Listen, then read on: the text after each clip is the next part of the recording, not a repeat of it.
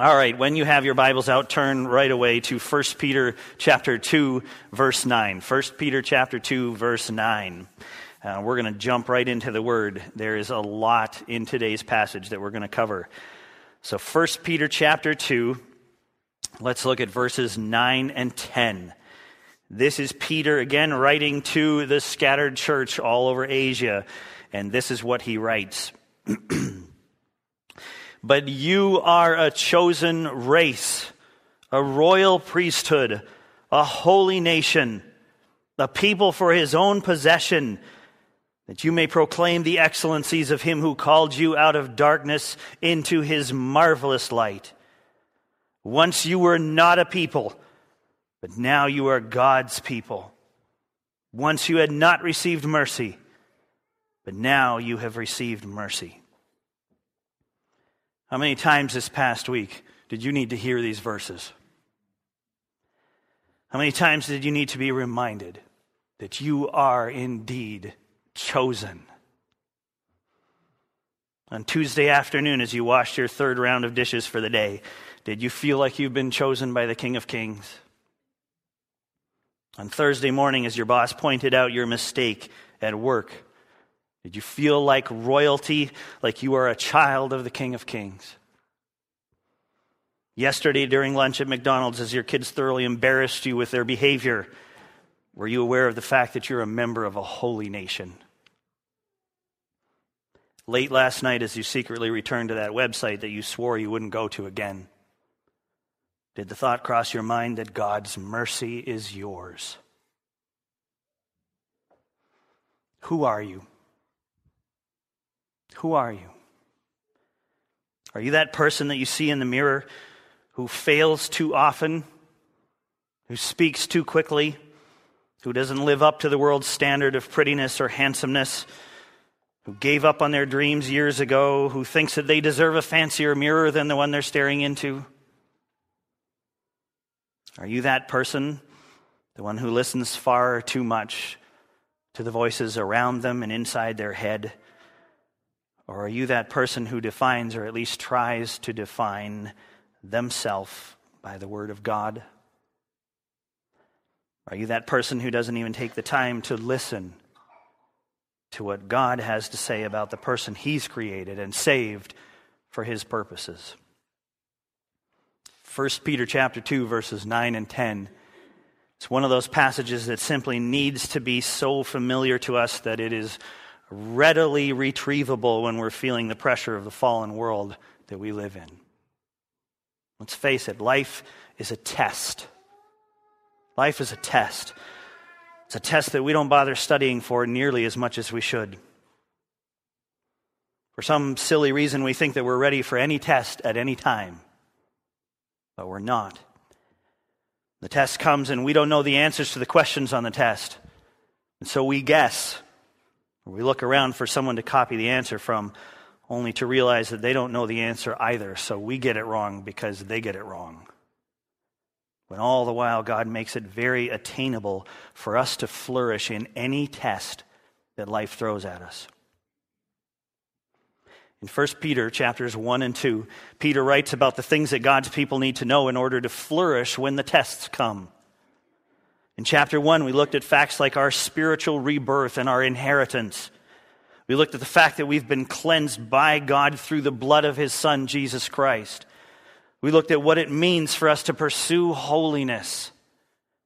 We were referred to as living stones, people chosen by God upon whom He is building His church, His kingdom. And Peter is doing a fantastic job here of getting the minds of the scattered church members to the place where they need to be daily. He's telling them what their foundation looks like. It's solid and beautiful and affirming and confidence building. He describes who they are in eternal, God centered terms. He describes who they are based on the work of his Son on the cross, not on their own merit. Peter says, This is who you are. He answers the question for them. So in 1 Peter 2 9 and 10, the verses that we just read, Peter reminds them that they are not those who stumble on Christ as a stone that they reject, but they are living stones chosen and used to build on Christ, the cornerstone of the church. And as members of that church, they are, by God's definition, a chosen race, a royal priesthood, a holy nation, a people for God's own possession. They belong to God. Remember that for later. And they belong to Him for a purpose. Can I just tell you how freeing it is to not have to define myself? Uh, maybe you're thankful for that too. Uh, I don't have to create my own profile. It's been created for me. I only have to agree with it and choose to stand on it. I only have to be who I'm defined to be by my Creator. Not an easy task, but a whole lot easier than trying to define myself and then live up to those expectations, good and bad. What Peter was communicating to the church was that they had been given a new identity, one created by God in Christ. And if they took him seriously, they could stand strong with their heads held high. Well, so can we. And that's what God intends for us in our lives. He's the one who says that we're more than conquerors, that we're overcomers. The things that Peter wrote are things that are true of you and me. They're true of God's people, a people for God's possession, people who live in God's light and receive his mercy. So, our message this morning starts with our motto. This is the answer to the question of who we are a chosen race, a royal priesthood, a holy nation, a people for God's own possession. Remember that. Those who walk in his light and receive his mercy. And if I could create some sort of cheer that communicated that truth that, that we could all do together here, um, I still wouldn't. I'm not much of a, not much of a cheer person. but I do believe in telling yourself the truth. And this is the truth that we need to know and live by. We are living stones in the church that God is building on the foundation of His Son, Jesus Christ. And we need to pay attention to what Peter's writing, inspired by the Holy Spirit and 100% true. So, with our motto in mind, let's move on to what Peter has next for the church. Verse 11 and 12. Here's our mission. Peter says, Beloved, I urge you as sojourners and exiles to abstain from the passions of the flesh, which wage war against your soul. Keep your conduct among the Gentiles honorable, so that when they speak against you as evildoers, they may see your good deeds and glorify God on the day of visitation. Um, can we just pause on the first word of verse 11 for a minute? The word is beloved. Beloved. And what it means is so much deeper than what we may initially think. Uh, it's a word that comes from a Greek word that you'll learn in depth later on in the summer, but for now, you need to know just enough about this word to add it to the profile that you've been given of who you are you and I can be described as beloved. Like the people that Peter's writing to in his letter, we are people who are loved unconditionally by God. Whether we reciprocate that love or not, God loves us. Absolutely, truly, deeply, we are loved. To the one who created us, we have infinite value. So much so that he loves us even when we don't love him back. You are beloved, and so am I. So, as you look around this church family on your way out after the service today and on your way in the next time here, make a concentrated effort to mentally create a profile for each person that you see, whether you know them well or not. Acknowledge the fact that every one of us is beloved. That's who these people around you are. Add the other characteristics of their profile from verses 9 and 10 as well. Do whatever it takes to see the person next to you and the one in front of you and the one behind you the way God sees them and the way they're described in 1 Peter. That's who they are. But think about what we do with each other. God describes the person next to you as beloved, as chosen, holy, his own. You may describe that same person as opinionated, petty, critical, shallow, ignorant, prideful, uninteresting, incapable of offering you anything, dreadfully uncool. So, who's right? Which one of you is right? You or God? He calls them beloved. What do you call them? And do you, do I really have the right to contradict God's perspective regarding that person? No, we do not. And I know I've got a long way to go on this, but let's get better at this together. Peter says, Beloved, I urge you as sojourners and exiles. Now the profile expands even more. All of what he has to say about them is true, and now he adds some more truth. Now, if there's one thing about the profile, the description that I find of myself in the Word of God that really gets to me at the deepest level, this is it. I am a sojourner. Um, do you know what that means? It means I am a temporary resident. A temporary resident. Peter's addressing those who have been displaced by persecution, but he's not saying that they are the only ones who should view life this way. In Ephesians, Paul refers to us as strangers and aliens. In Hebrews, we refer, we're referred to as strangers and exiles on the earth. The point that God's making through these words is that this is not our home. I was just talking with someone about this recently. In every one of us is this sense that we really don't belong here. And we get that sense because it's true. This is not our home. This experience here on earth is not what we were created for. This experience has been badly tainted by sin, and it's very different than what our eternal experience is to be like and what it will be like.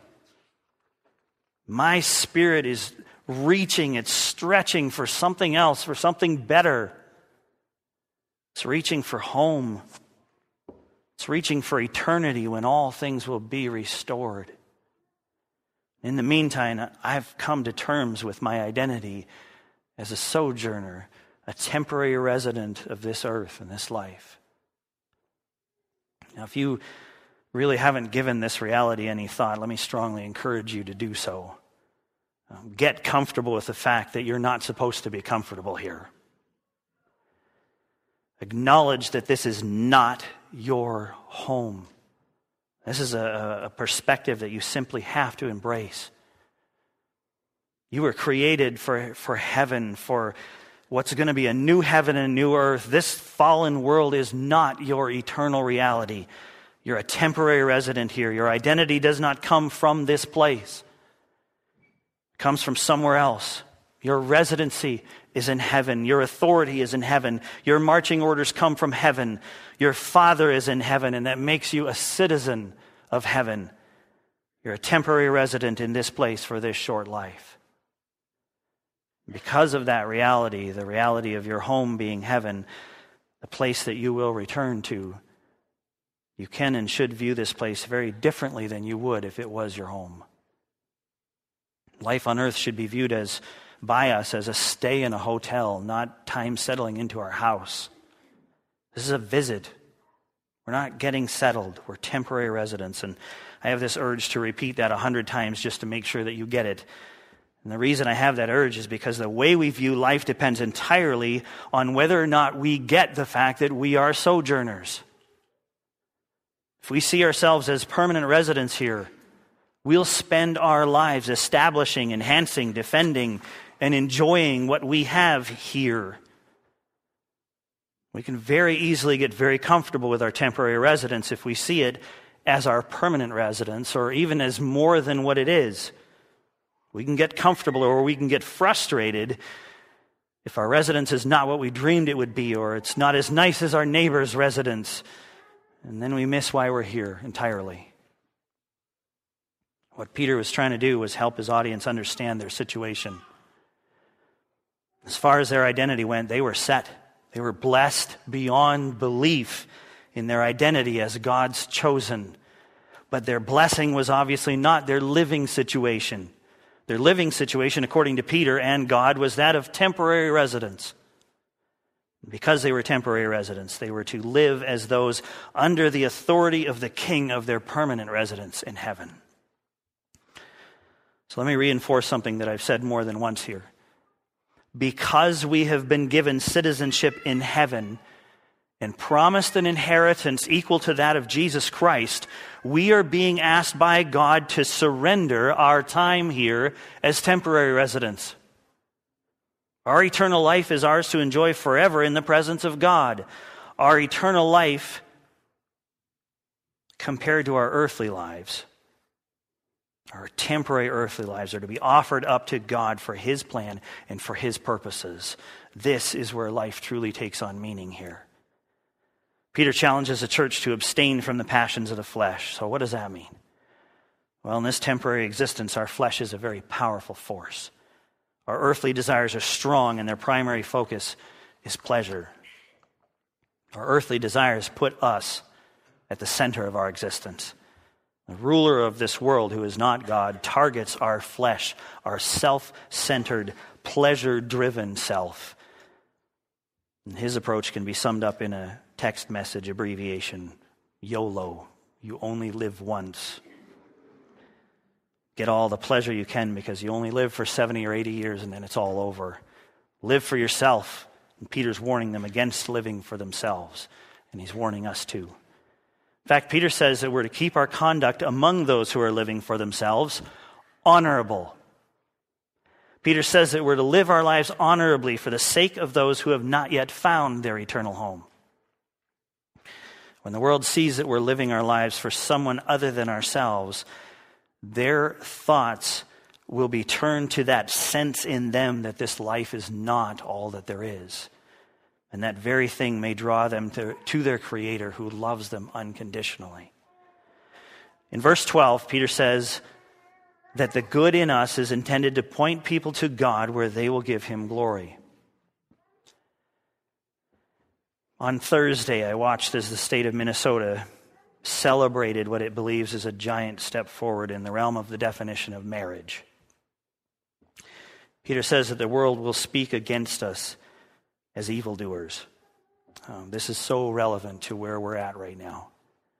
Because we do not see same sex marriage as lining up with God's design for his creation, we are seen as evil in much of this society now. Um, so be it. If it's not the same sex marriage issue, it'll be another one. But Peter's giving us a great clue here about our conduct in the midst of this pressure. He says that we are to keep our conduct honorable. And that doesn't mean that we're to stand up and shout out the things that we're against. Peter says that we're to be engaged in honorable things so that those things will cause the world to take notice and see what it is to live honorably. There have been some articles circulating recently about this upcoming generation in our society and what they're looking for in us as the church. And one of the strongest statements being made by this next generation is something that we really need to pay attention to. What they're looking for from us is a clear picture of what we stand for, not what we stand against. This is the challenge before us right now, just like it was the challenge before the church that Peter was writing to. We need to get very good at demonstrating and proclaiming what we stand for. And Peter's going to address this further in just a few minutes. Our mission as the church in the world that is going to face pressure is to conduct our lives in an honorable way. In verse 13, Peter moves on to write about what that might look like in our society when it comes to the world's government. Uh, let's read from verses 13 through 17. Peter writes this Be subject for the Lord's sake to every human institution, whether it be to the emperor as supreme or to governors as sent by him to punish those who do evil and praise those who do good. For this is the will of God, that by doing good you should put to silence the ignorance of foolish people. Live as people who are free not using your freedom as a cover up for evil, but living as servants of God. Honor everyone, love the brotherhood, fear God, honor the emperor. Now, this is one of those commands in Scripture that draws a sigh of frustration out of a lot of Christian people.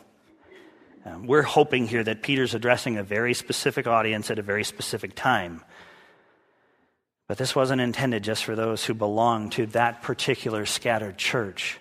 If it was, then so was the part about being God's chosen, or the part about us conducting ourselves honorably. We have to pay attention to this statement as well.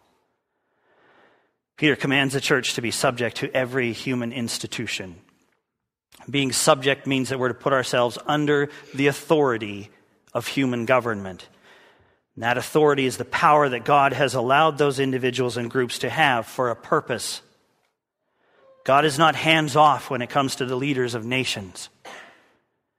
God has allowed our leaders in government to be where they're at at this particular time for His particular purposes. He's not controlling them, but He has allowed them to use their power to lead people. Now, before your mind goes crazy with all the reasons why we shouldn't have to subject ourselves to men and women who are not including God in their role as leaders of government, um, let's consider who Peter was writing to here. The scattered church that Peter wrote to lived under the authority of none other than Nero. And Nero was not a very nice person. Um, we learned about him not too long ago. Nero was insane. And his idea of fun things to do with Christ followers was tying them to stakes and lighting them on fire to illuminate his garden. Nero was oppressive in ways that are too gruesome to talk about here, even towards his own family. Yet Peter's instructing the church to voluntarily subject themselves to Nero's authority. And what Peter is not saying is that the church was required to blindly do whatever was asked of them, regardless of whether or not it agreed with God and his principles. Um, look back to Daniel and his friends, and you'll see an example of when God is our highest authority and we're not to obey the rulers of the land. If Nero told them to kill, they were not expected to kill. Peter was telling them to obey the laws of government. Church was not to rebel against the government just because they didn't agree with the way the government treated Christians relevant to us today? Absolutely. As citizens uh, and residents of the United States of America, we are to subject ourselves to the leader. You're catching on slowly here. We're to subject ourselves to the leaders of this nation.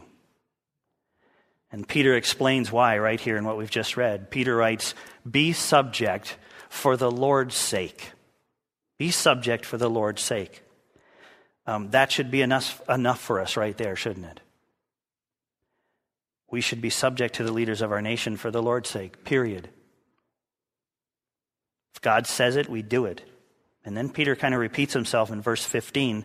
For this is the will of God, he says. He's re emphasizing the fact that we're to do this out of obedience to God. But then Peter gives us a little more to motivate us. And here's a statement that I found very encouraging, especially this week, as our state took what they feel is this historical step forward, one that'll continue to make God's people and God Himself out to be the ones who are wrong, mean, narrow minded, and ignorant.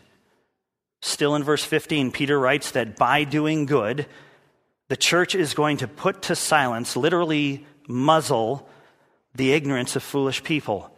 And I'm not talking here, and Peter's not either, about those who make mistakes or are just lost. What we're talking about is those who persecute the church for standing up for truth. That's what was happening to the scattered church. But, Peter writes, by doing good, they could actually silence the persecutors. By being subject to the leaders of government and obeying the laws of the land, God's people are doing good. And that good leaves the persecutors without ammunition against the church, and they end up with nothing to say. But, and, and this is a big but, if the church is not doing any good, the persecutors have plenty to say. And here we are back to the principle of being known for what we're for, not for what we're against. We are to be known for the good that we do, including being subject to our leaders in government. Um, can I give you a good suggestion if you're not already doing this? Um, I'm not doing much of this, and I need to get much better at this. Um, part of doing good in this context is actually praying for your leaders. Uh, imagine if there was a group of us from this church who prayed regularly for our mayor and actually let him know that we were doing so.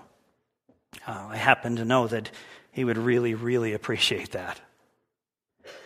If you're struck by that idea at all, then take a step and start this. Get some people here committed to praying for our mayor or governor or police chief or whoever comes to your heart. Let's do good so that our leaders will never have any ground upon which to criticize us. Let's subject ourselves to our leaders. This is the will of God.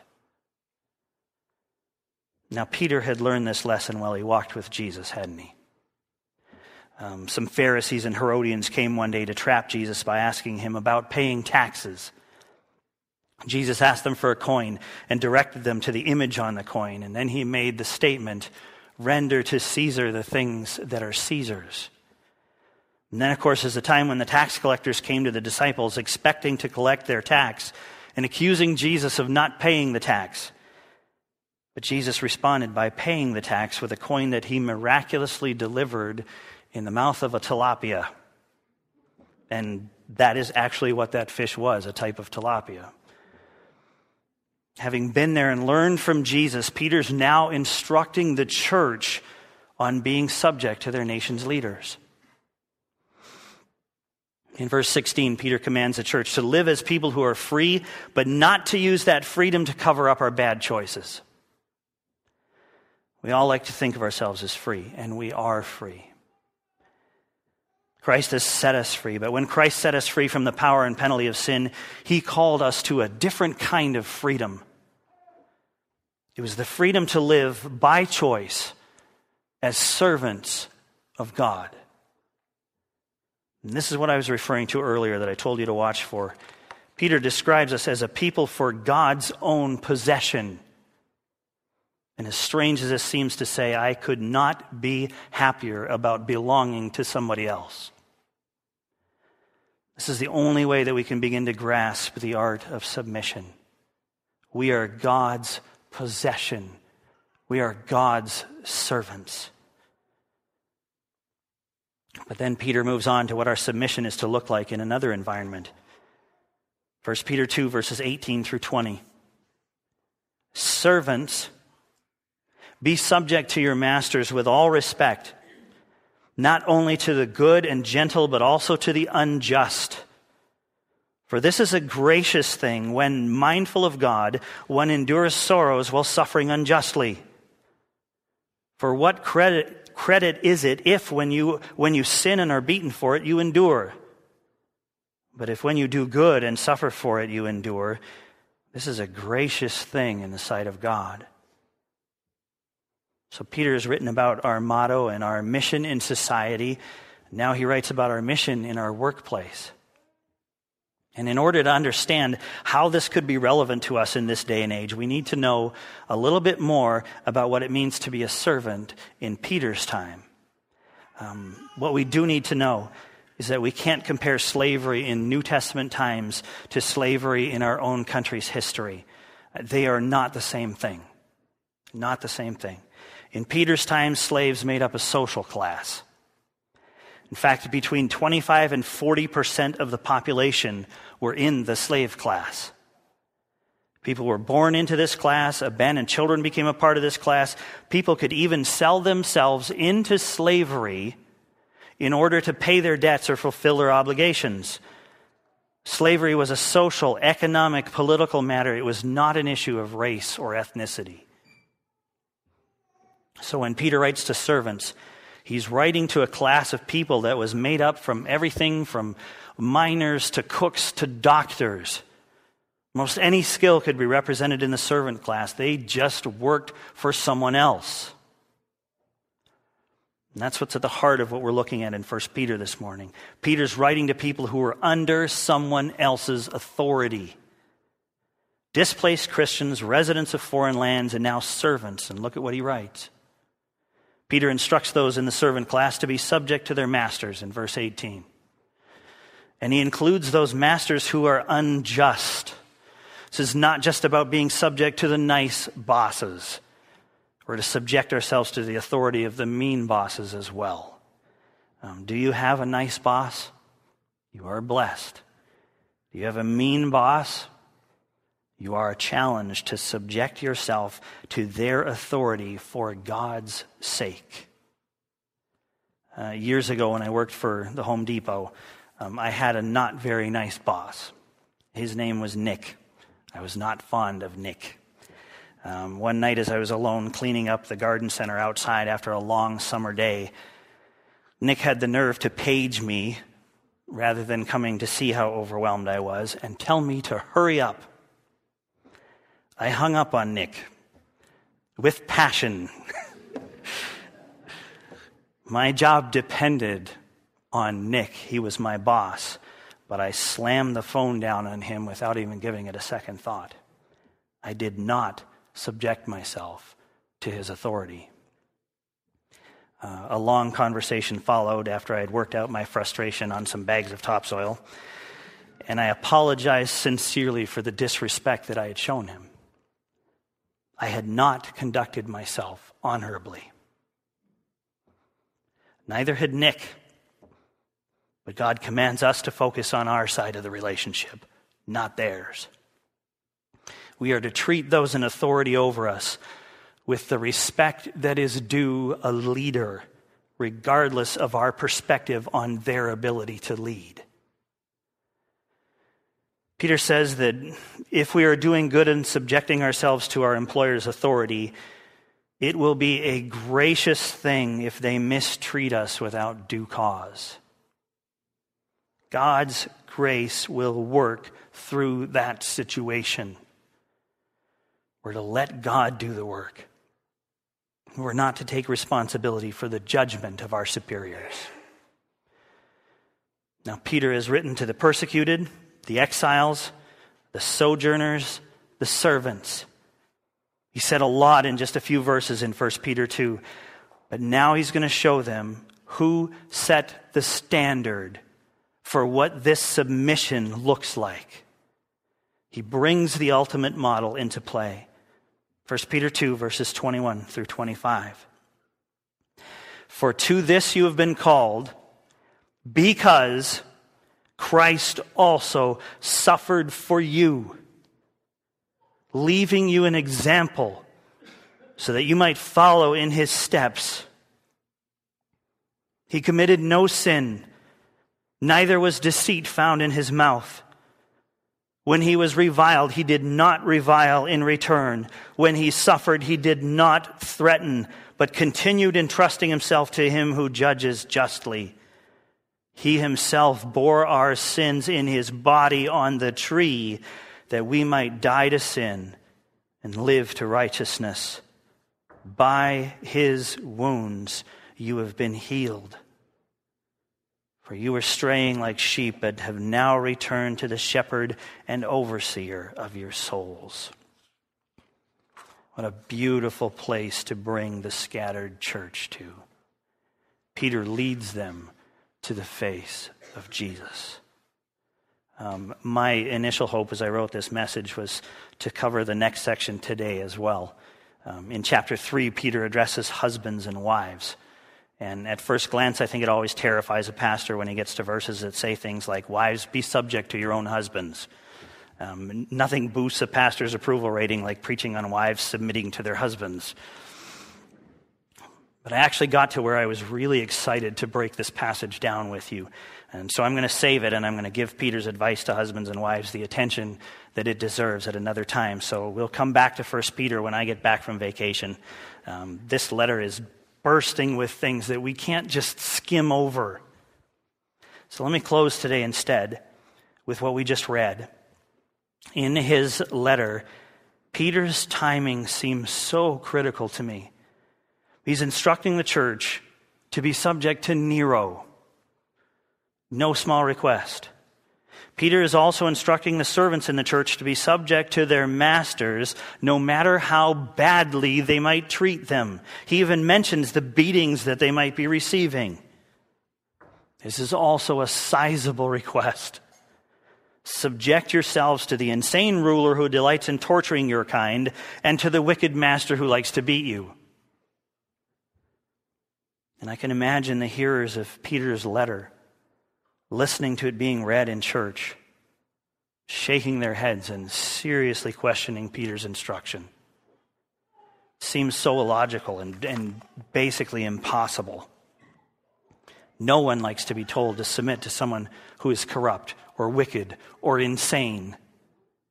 And so Peter, at the perfect time, turns their attention to the one who had walked this road before them. He asks his readers to consider Jesus. And so listen as if Peter were writing to you. We have been called to submit ourselves to the leaders, the authorities in our lives, because Jesus did the same. He gave us an example, Peter says, that we might follow in his footsteps. We've made mistakes that we've faced the consequences of. Jesus didn't make any mistakes. No sin, no deceit. He did not return reviling for reviling. He did not threaten when suffering, but he continuously entrusted himself to his Father, the one who had ultimate authority.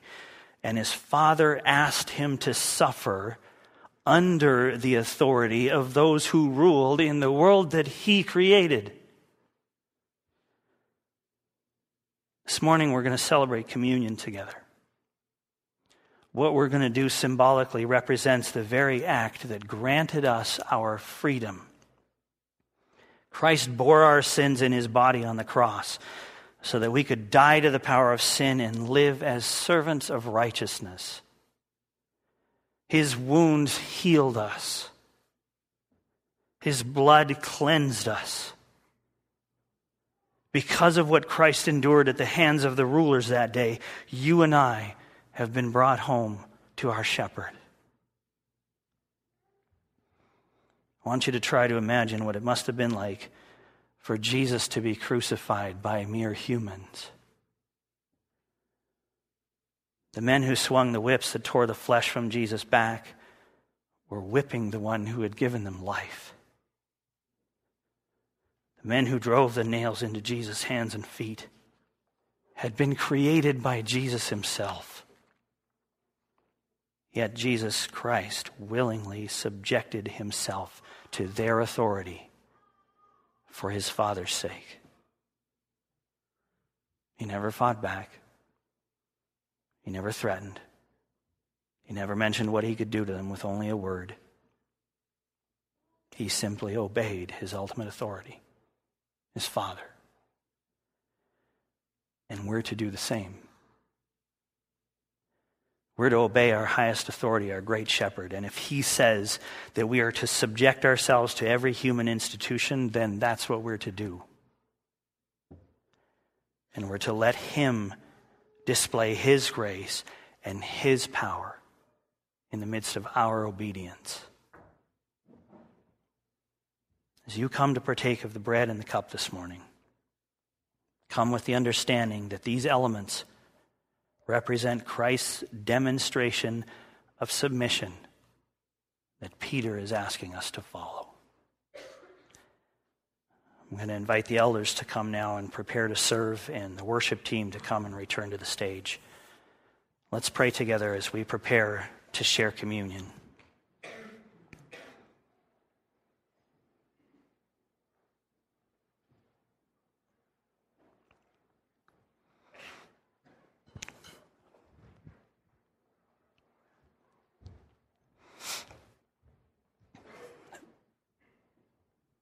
Father in heaven, I praise you for your authority.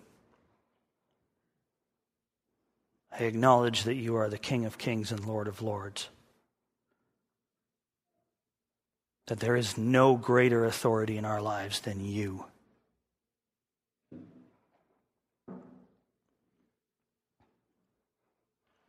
I praise you because you set us free from the sin that we were in bondage to through the blood of your Son, Jesus. And I acknowledge that in that freedom, you're asking us to become servants again, this time to you. To lay ourselves at your feet and agree that whatever you say, we'll do it. And God, every so often we come up against things that you're asking of us that are not necessarily easy. And submission is one of those things that's not very easy. You know that we live in a culture where our personal rights are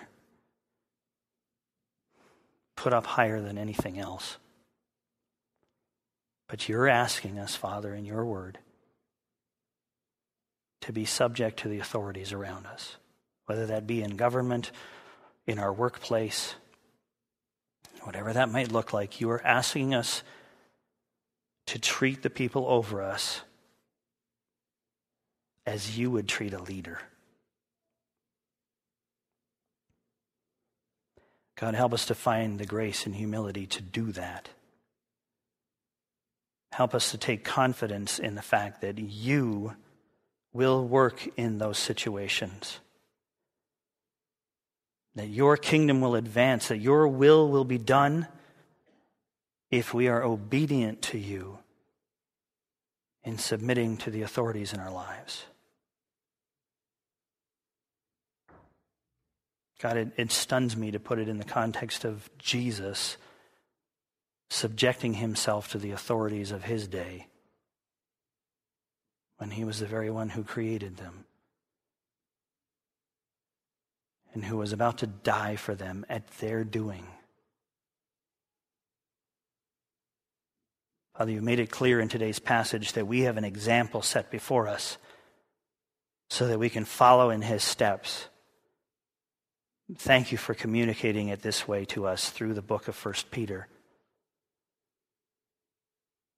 For taking a man like Peter, who was willing to fight authority at the, the drop of a hat, who was willing to draw his sword, who was willing to take up and lead a rebellion, for taking him and helping him through Jesus Christ to understand the kind of submission that you're asking for from us. Teach us this, God, because this is foreign to us. We trust you to use every situation in which we do this for your glory and to bring those around us to the point where they will see that you are the authority in our lives and where their spirits will be drawn to you, maybe in a way that they never have before. God, we declare this morning that we are your servants, that we have been set free by the body and blood of Jesus Christ, your Son and have voluntarily entered into a position of servant in your kingdom. Teach us to be just that. God, we come now to, to share in communion together, to, to take these elements that represent the body and blood of your Son. As we come to do this, don't let us do this as a ritual. Help us to clear up anything that needs to be cleared up before you, to ask forgiveness for anything that we've done that goes against your will, and to come clean, washed, refreshed, renewed, to fully embrace the fact that your Son, Jesus, gave his life in submission for your sake, and that you in turn use that submission to purchase our freedom praise you, Father, for what you've done for us. Meet us now as we come to celebrate and remember together. In Jesus' name, amen.